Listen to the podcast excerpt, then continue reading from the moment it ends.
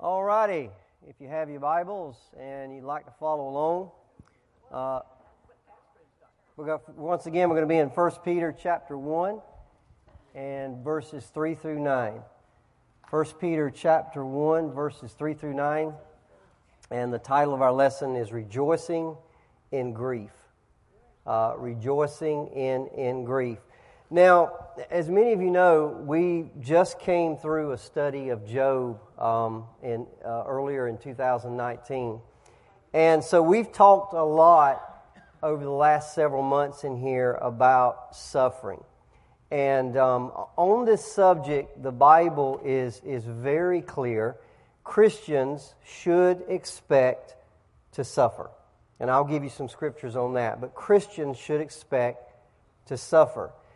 However, I find there's a lot of confusion in the world about how we're supposed to deal with suffering. In other words, when you, when you have to go through something, what type of attitude should you have? And, I, and, and, and this kind of runs all across the board. For example, some would say, well, you're suffering because you lack faith. You're supposed to claim healing. You're supposed to, to think positive. You're supposed to deny any negative thoughts and, and just, this ain't supposed to be happening to me. By the way, completely unbiblical. That's not in the Bible anywhere, but yet that teaching continues to persist uh, throughout the Christian world. Others may say, well, yeah, we're supposed to go through suffering, but you're supposed to go through it with a smile on your face. In other words, and they'll, they'll quote scriptures, rejoice in the Lord always, in every give, everything give thanks, Uh, uh, all things work together for good. And all those are, are true scriptures, but they'll, they'll just tell you, you're just supposed to go through it with a smile on your face. On the other hand, people will react kind of against that belief. They'll go the other way and they say, well, you just need to express how you feel. And I've even I've, I've had people tell me this. You just if you're angry at God, just tell God you're angry at Him. Just rail against God. Just get it whatever's on your chest, just get it off. If you got negative feelings or you're angry or whatever, just just get it off your off your chest. Now, I would argue that none of those are biblically or emotionally healthy ways to deal with uh, suffering. So what type of attitude should we have when we go through, through suffering? How, how do we deal with it? And here's, here's a big question Can we keep our joy while we suffer? Now, our passage this morning is going to answer some of those questions for us.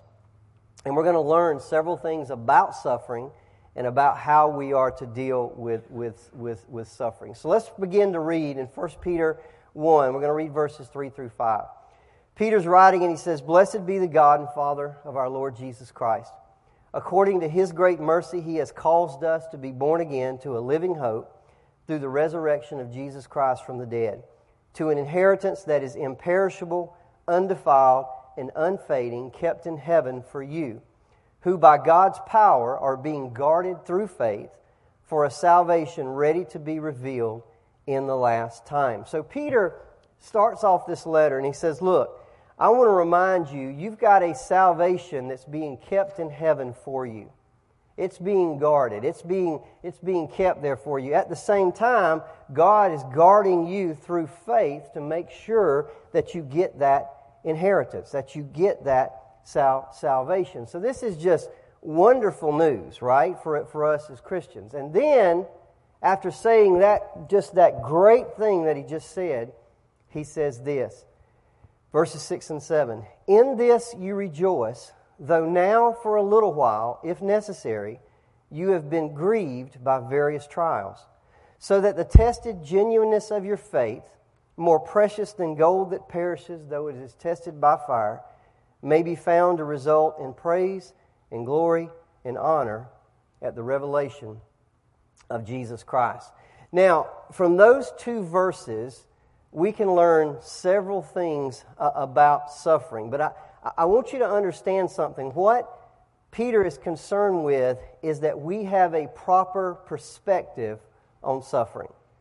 He's going to tell us several things about suffering, but what he's trying to build in us is a proper Christian perspective on suffering. So these are, we're going to, we're going to create a little list. What would be a, a good Christian perspective on suffering? What, what can we learn from these verses? Number one is this our suffering is only for a little while. It's what Peter said right there in verse 6. He says, In this you rejoice, though now for just a little while you've been grieved by various trials. See, he wants us to remind us that first and foremost, no matter what type of suffering you're going through, it's temporary. It's not going to last forever. It's only for a little while. Now, I know what a lot of people immediately would think in their mind well, yeah, Derricke, but I've been going through this for months. Or I've been going through this for, for years. Well, let me tell you, it's still only a little while in light of eternity. It's what Paul said in 2 Corinthians 4 17 through 18. Listen to what he said. For this light, momentary affliction, light, momentary affliction is preparing for us an eternal weight of glory. And Paul says they're not even worth comparing. It's not even worth comparing. Whatever you go through in this life, when you get to the other side, when you see Jesus, you'll look back and say, that ain't even worth talking about. It was nothing compared to what. And that's what it's, it's beyond comparison. It's not even worth comparing. This, this is temporary. It's only for a, a little while. Trials are temporary, suffering is temporary, salvation is eternal. The fact is, in a short while, we're going to see Jesus Christ and we're going to spend eternity with Him.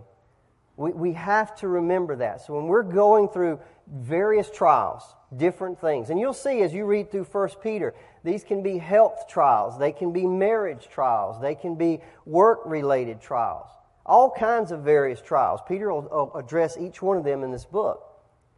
And he said they're all just for a little while. That's number one. Keep that in, in perspective. Our present trials, no matter how great, are going to pale, pale in comparison with the light of eternity. So when we suffer, focus on the shortness of it. This isn't forever, it's only temporary. So that's the first line item we would have on a Christian perspective on suffering is it's temporary. Well, what's the second one? Our suffering is necessary. Our suffering is necessary. Look at what Peter says in verse 6. By the way, this is, this is the biggest one. This is huge. He says, In this you rejoice, though now for a little while, read that with me, if necessary. If it's necessary, right now you've been grieved. So anything he says you're going through, it's necessary. See, as Christians, as I said in the first part of the lesson, it's, it's incredibly clear in the Bible that we are going to suffer. We, in fact, we should expect to suffer. Philippians 1.29, for it has been granted to you on behalf of Christ, not only to believe in Him, but also to suffer for Him. 1 Peter 2.21, to this you were called, because Christ suffered for you, leaving you an example that you should follow in His steps.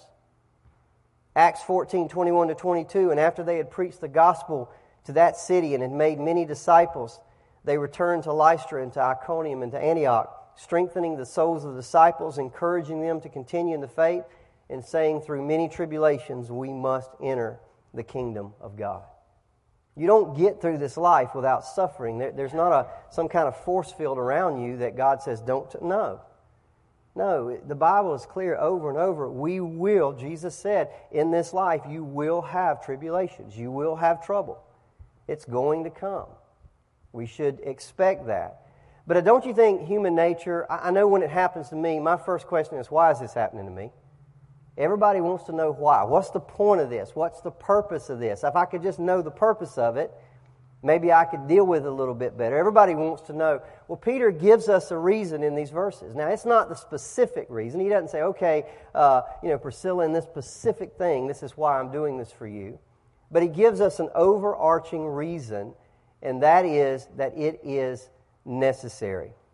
Your suffering is not random, it's not coincidence, it's not just part of life. He says it is necessary. And it is absolutely essential that, that we grasp this. Let's say, for example, I was driving over to a friend's house, and, and on the way over, I got in a wreck. And this wreck caused me some permanent damage in my back or in my hip or whatever the case. And I'm in the hospital, and the doctors just said, Man, you're going you're gonna, you're gonna suffer with this the rest of your life. And then I, later on that day, a friend visits and said, Man, you know, this, it's, it's, it's so odd this happened. That, that Bible study that you were going to was canceled, and you didn't get the word. You, you shouldn't even have been on that street. You shouldn't even have been on that, on that road. And, and it's easy for us to say, well, my this is completely unnecessary, right?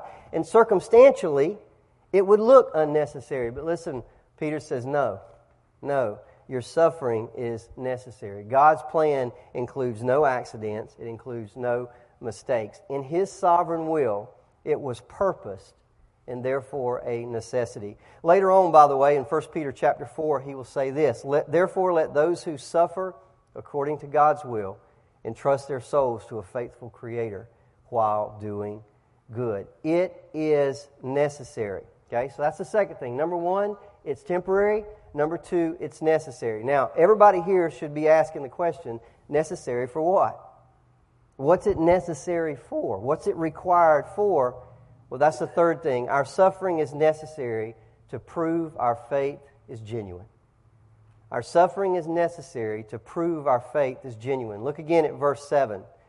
I'll read the whole thing. In this you rejoice, though now for a little while, if necessary, you have been grieved by various trials, so that, for the purpose of testing the genuineness of your faith. Is your faith real? Peter says God will take you through testing, He'll take you through trials to prove whether or not your, your faith is real. By the way, let's be really clear. Before we talk about real faith, genuine faith, does everybody here understand that there is such a thing as false faith? There is such a, a thing as faith that is not real and not genuine. Jesus talks about this in the parable of the sowers in Mark chapter 4. He says this The sower sows the word, and these are the ones along the path where the word is sown. When they hear, Satan immediately comes and takes away the word that is sown. So he says, like today, this morning, we'll all meet in here, and Pastor Henry, I assume, will get up and, and preach, and he'll sow the word. And that word will go across the, con- across the congregation. There will be some people here and it'll go in one ear and right out the other.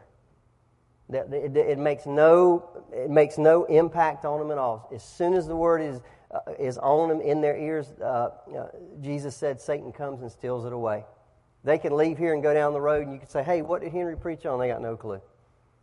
They got no clue. It makes no impact on them. That's, that's no faith, by the way. And then Jesus says this There are the ones sown on rocky ground and these are ones who, when they hear the word, immediately they receive it with joy. But they have no root in themselves, and they endure only for a while. And when tribulation or persecution arises on account of the word, immediately they fall away. That's false faith.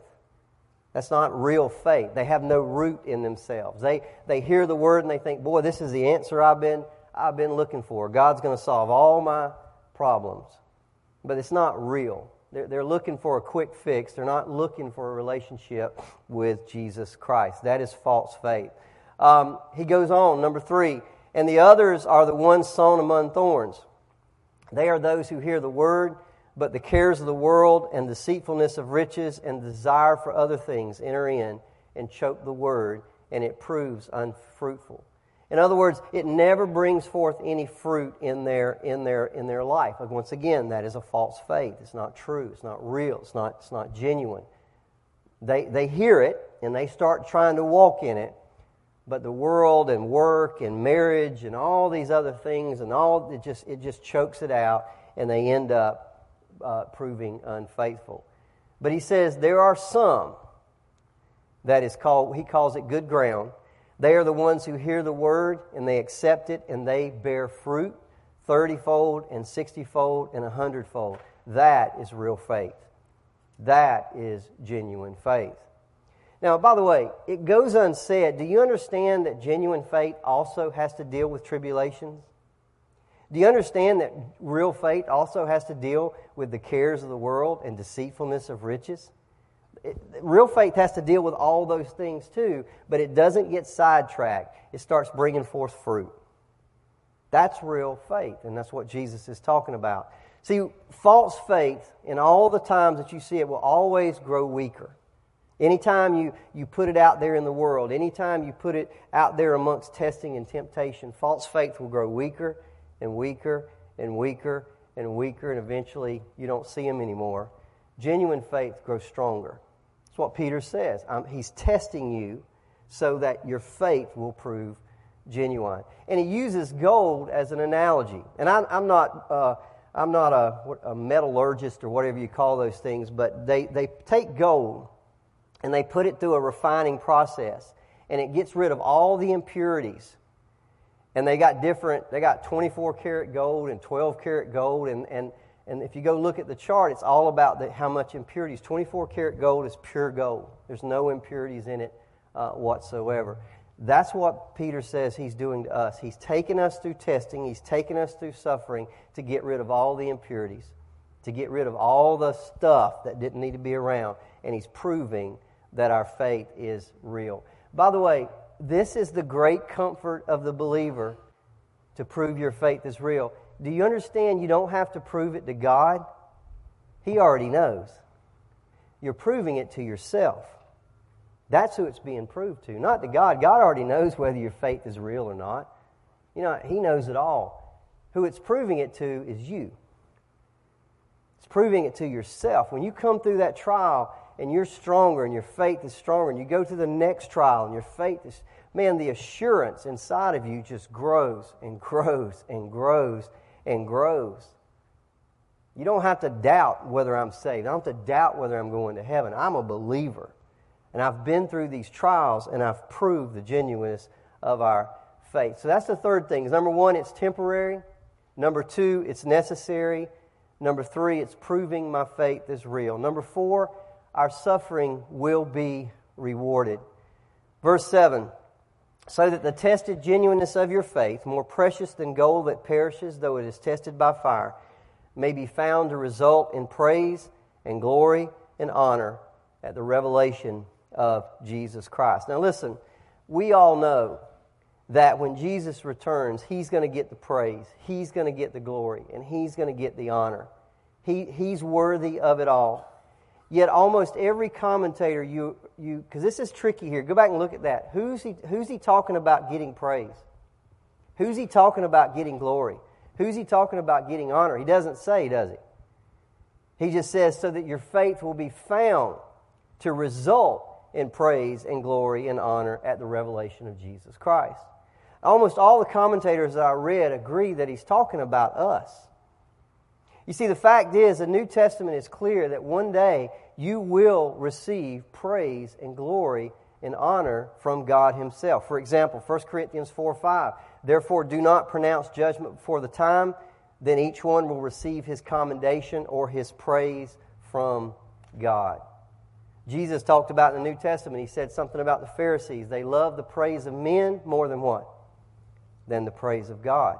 Romans 2:10 says this, "But glory and honor and peace for everyone who does good, the Jew first and also the Greek." He's talking about believers will receive glory and honor and praise. So there's a sense that eh, we all know we're going to receive a crown.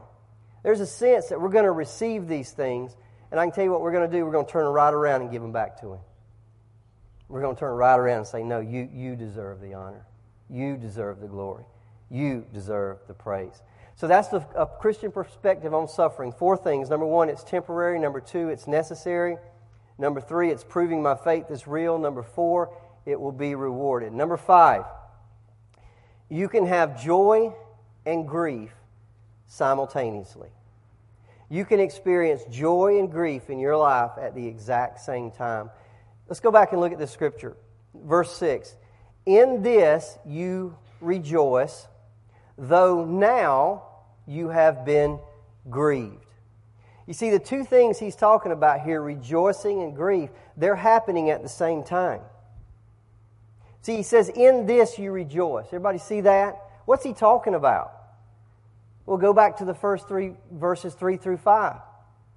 According to his great mercy, he has caused us to be born again to a living hope through the resurrection of Jesus Christ from the dead, to an inheritance that is imperishable, undefiled, unfading, kept in heaven for you, who by God's power are being guarded through faith for a salvation ready to be revealed in the last time. Peter says, In that, in this, the fact that your inheritance is waiting on you, the fact that you are being guarded to make sure that you get there, in that you rejoice, although right now, for just a little while, you're going through grief. See, it's the same, they, they're happening at the same time. See, they, they, they're, they're emotions that exist at the same time. You're rejoicing in your salvation, you're rejoicing in your eternal destiny, but you're grieving because of what you're going through right now. But these things can exist simultaneously at the exact same time. And by the way, that's not only okay, it's right. It's right. You don't have to pretend you're not hurting. You don't have to pretend you're not grieving. Go back and look at what he, what he said. It's okay to be grieved. He said he doesn't, he doesn't rebuke them for that. But he says, rejoice in your eternal destiny. Rejoice in the fact that you're saved. Rejoice in the fact that you're being guarded by God. Rejoice in those things. But it is perfectly okay that when you go through trials, it's okay to be grieved. That's, that's perfectly natural. So, a, a, correct perspective on suffering allows us to grieve in the suffering, but also we should have joy because we know it's only temporary. And we've got something better waiting on us. So, those are the five things that these verses give us uh, as a Christian perspective on suffering. Number one, it's temporary. Number two, it's necessary. Number three, it's proving my faith is real. Number four, it will be rewarded. And number five, we can rejoice and grieve at the same time. Now, let's get real practical here. How do I rejoice when my grief is so strong? How, how do I rejoice when my grief is so strong? By the way, does everybody notice the question? You don't have to ask, how do we grieve when our joy is full? You don't have to ask that, do you? Because grieving is just natural. Grieving is gonna, it, it, distress is another word that you'll see used in a translation. That's just natural. You don't have to, you don't have to work that up. You don't have to think that through. You, you experience loss, you're to grieve. That is a perfectly human, natural reaction. So you don't have to say, How do I grieve when I've got all this joy? No, the, the question is the other way around. The question is, how do I jo- have joy? How do I experience rejoicing when my grief is so strong? Peter gives us two answers in today's lesson. The first one, we've already kind of talked about that, and he said this focus on your inheritance. Focus on your inheritance. This is what he said right there in verse 6. In this you rejoice. In this you rejoice. What? The fact that I've been made alive by God in Christ. The fact that I've got a, a, an eternal salvation waiting on me. The fact that that salvation is being kept by God. I'm being guarded through faith by God. Focus on that, he says. Remember that. Those are the things there that he's telling us to look to the eternal things, not the temporary things. You see, this is how we make joy a reality in our lives, even when we're going through suffering, even when we're going through grieving. Listen, we've all, I know I have, I'm assuming we've all gone through some type of suffering. And it doesn't have to be health wise. It doesn't, it can be health. It can be the loss of a loved one. It can be a, uh, problems at work. It can be a marriage that's fallen apart. It can be financial problems you all, how, how easy is it when you're going through problems to get consumed with the problem? Isn't that natural? You just, that's all you think about. You get in the car, you get up in the morning, and you're thinking about your problems.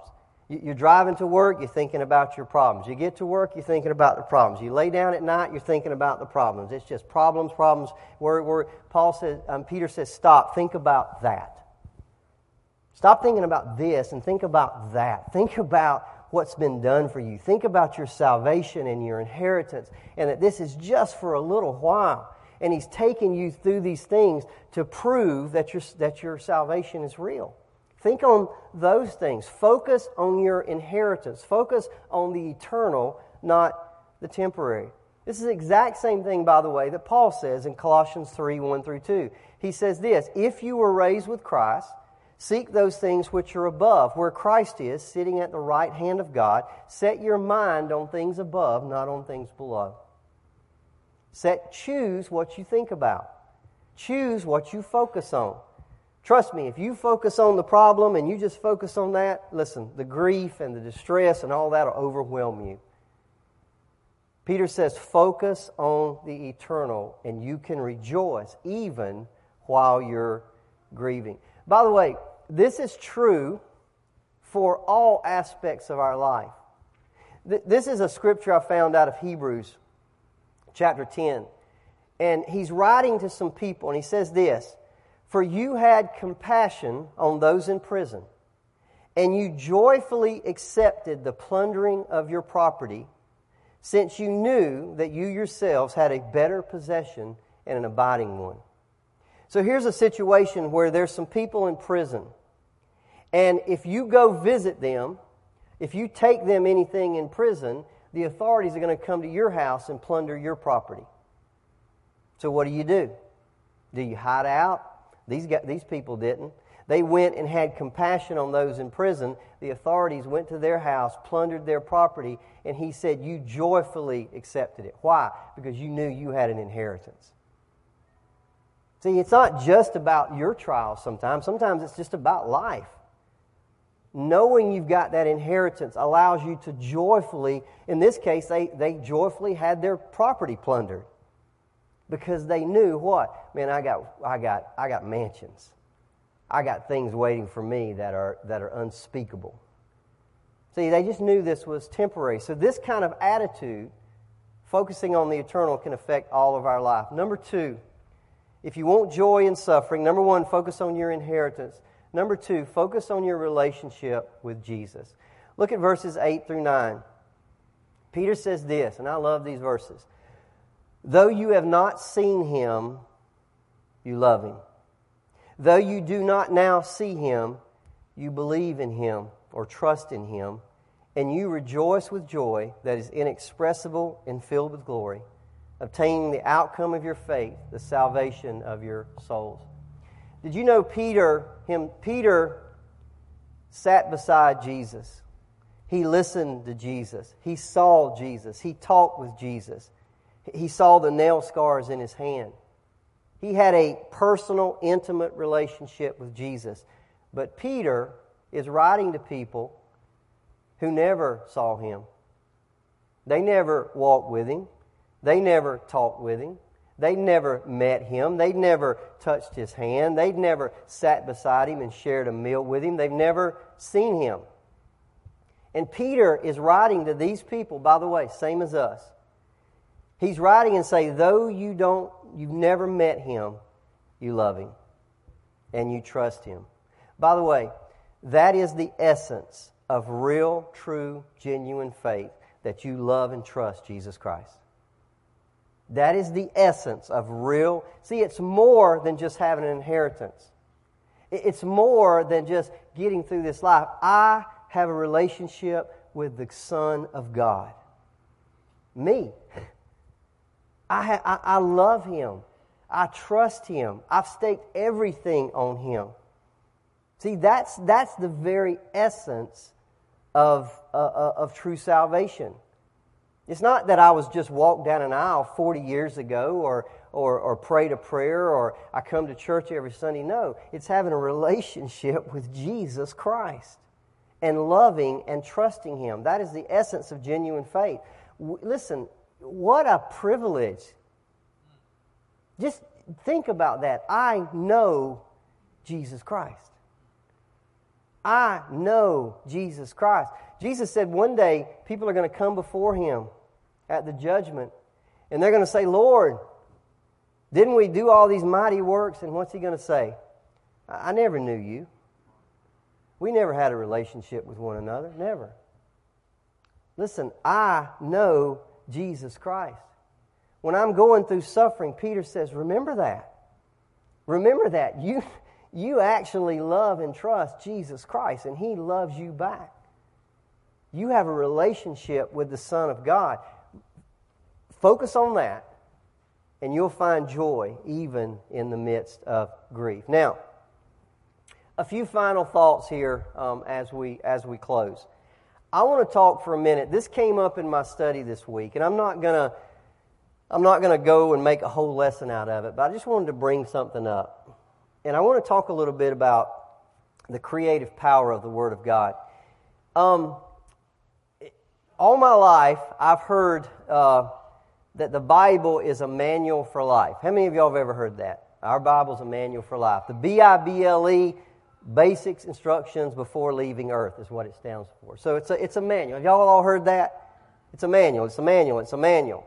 And, and the concept here is that we are the creations of God, and God has given us a manual to live our life by. And if we learn those principles and we apply those principles, then of course everything will go well. Now, by the way, that is true. Okay? uh, 1 Timothy 3 16 through 17 says this All scripture is God breathed and is useful for teaching, for rebuking, for correcting, and for training, so that the servant of God may be thoroughly equipped. Those are all things a manual's used for, right? To, to train, to, to, to, to straighten people out, to correct them. In other words, the Bible is a manual for life. I have no problem with that whatsoever. The problem is that many people stop right there. And they only see the Bible as this kind of repository of, of principles for life. That's all they see it as. Okay? Now, here's the problem with that a manual is a perfect solution when all I need is something to tell me what to do with what I already have. Right? It's kind of like uh, you ever, you ever, you know, you buy something for Christmas, right? You sit out on the floor and you take the manual. And you got this many screws and this many bolts and this many of this, and, and it tells you how to take all that and put them together. But let me tell you, the manual's not any good if you're missing four screws. Right? The manual just tells you what to do with what you already have. Can I tell, stand here before you and tell you, I need more than a manual? I need more than a manual. In fact, I need a lot more than that. I need power. I need courage. I need discipline. I need kindness. I need right motives. I need strength. I need, I could just go on and on and on and on and on. I need a lot of things in my life. You see, a manual can't give me what I don't have, it can only tell me what to do with what I already have. I need the Bible to be more than just a manual. And thank God it is. In Genesis 1 3, God said, Let there be light, and there was light. In Psalms 33 6, it says this By the word of the Lord, the heavens were made. You see, when God speaks, His word has creative power. We all know that, right? When God speaks, His word has creative power. See, the thing I want us to see this morning is God's word Thank God it's a manual. Thank God it's got principles to live by. But it's also more than that. This, this word is creative. This is the God breathed Word of God. Which means there may be things in, I, in my life that I don't have and I need, and this Word can create it in me. Romans 4 7 says this God gives life to the dead and calls those things which do not exist as though they did. Ephesians 4:12 says this. Listen to this. By the way, 2 Timothy is exactly right, but listen to this description of the word of God. The word of God is alive. It is active. It is sharper than any double edged sword. It penetrates even to the dividing soul and spirit, joints and marrow. It judges the thoughts and intents of the heart. This is more than a manual. Everybody with me? It is a manual. Thank God for that but it's more than a manual. And see, I think a lot of believers forget that. And they look at it just as, oh, I got to do this, I got to do that, I shouldn't do this, I should do that. And they forget that His Word is creative, that His Word is God breathed. You see, as I read this Word and I believe this Word, this Word has the power to change me. God's Word creates and changes. Stuff that I didn't have before begins to appear in me. Now, let me, why did you bring all this up? Well, here's why. Let's say you're going through a trial, and my guess is there's many people here going through something right now. Can be financial, could be at work, could be health, could be loss of a loved one, could be a marriage, could be a, we could just go on down the line. You need joy. How do you get it? You need joy. How do you get it? Let me tell you, we open the Word of God and we read. We open the Word of God and we read. And Peter says, Blessed be the God and Father of our Lord Jesus Christ, who has made me alive who a, has an inheritance set aside for me and is guarding me by faith. You love Jesus, He loves you, He's going to reward you. We read these things, and they're more. See, this is a deal. Those things, we, we believe them. They're more than just words on a page, they become truths that burn deep inside our heart. And all of a sudden, our, our situations and our problems begin to diminish, and He begins to increase. He begins to increase. Our, our, all those, man, look at what's going on. You, all of a sudden, you don't see the little picture, you see the big picture. The Word of God does that. It can create joy in our hearts. See, this is more. Years ago, uh, Norman Vincent Peale wrote a book. What was the name of it? Anybody? The Power of Positive Thinking. Let me tell you, this is way more than positive thinking. This is a God breathed word that can create joy in you. So when you are going through something, listen, the last thing you should ever do is set this aside. The first thing you ought to do is pick it up. Pick this up and read who you really are. Pick this up and, and understand the reasons why you're going through what you're going through. See the promises, believe the promises. Let those truths burn deep inside of you and create joy inside your heart. Next week, we'll move on to verse 10, and the title of our lesson is What's So Great About Salvation. Let's pray.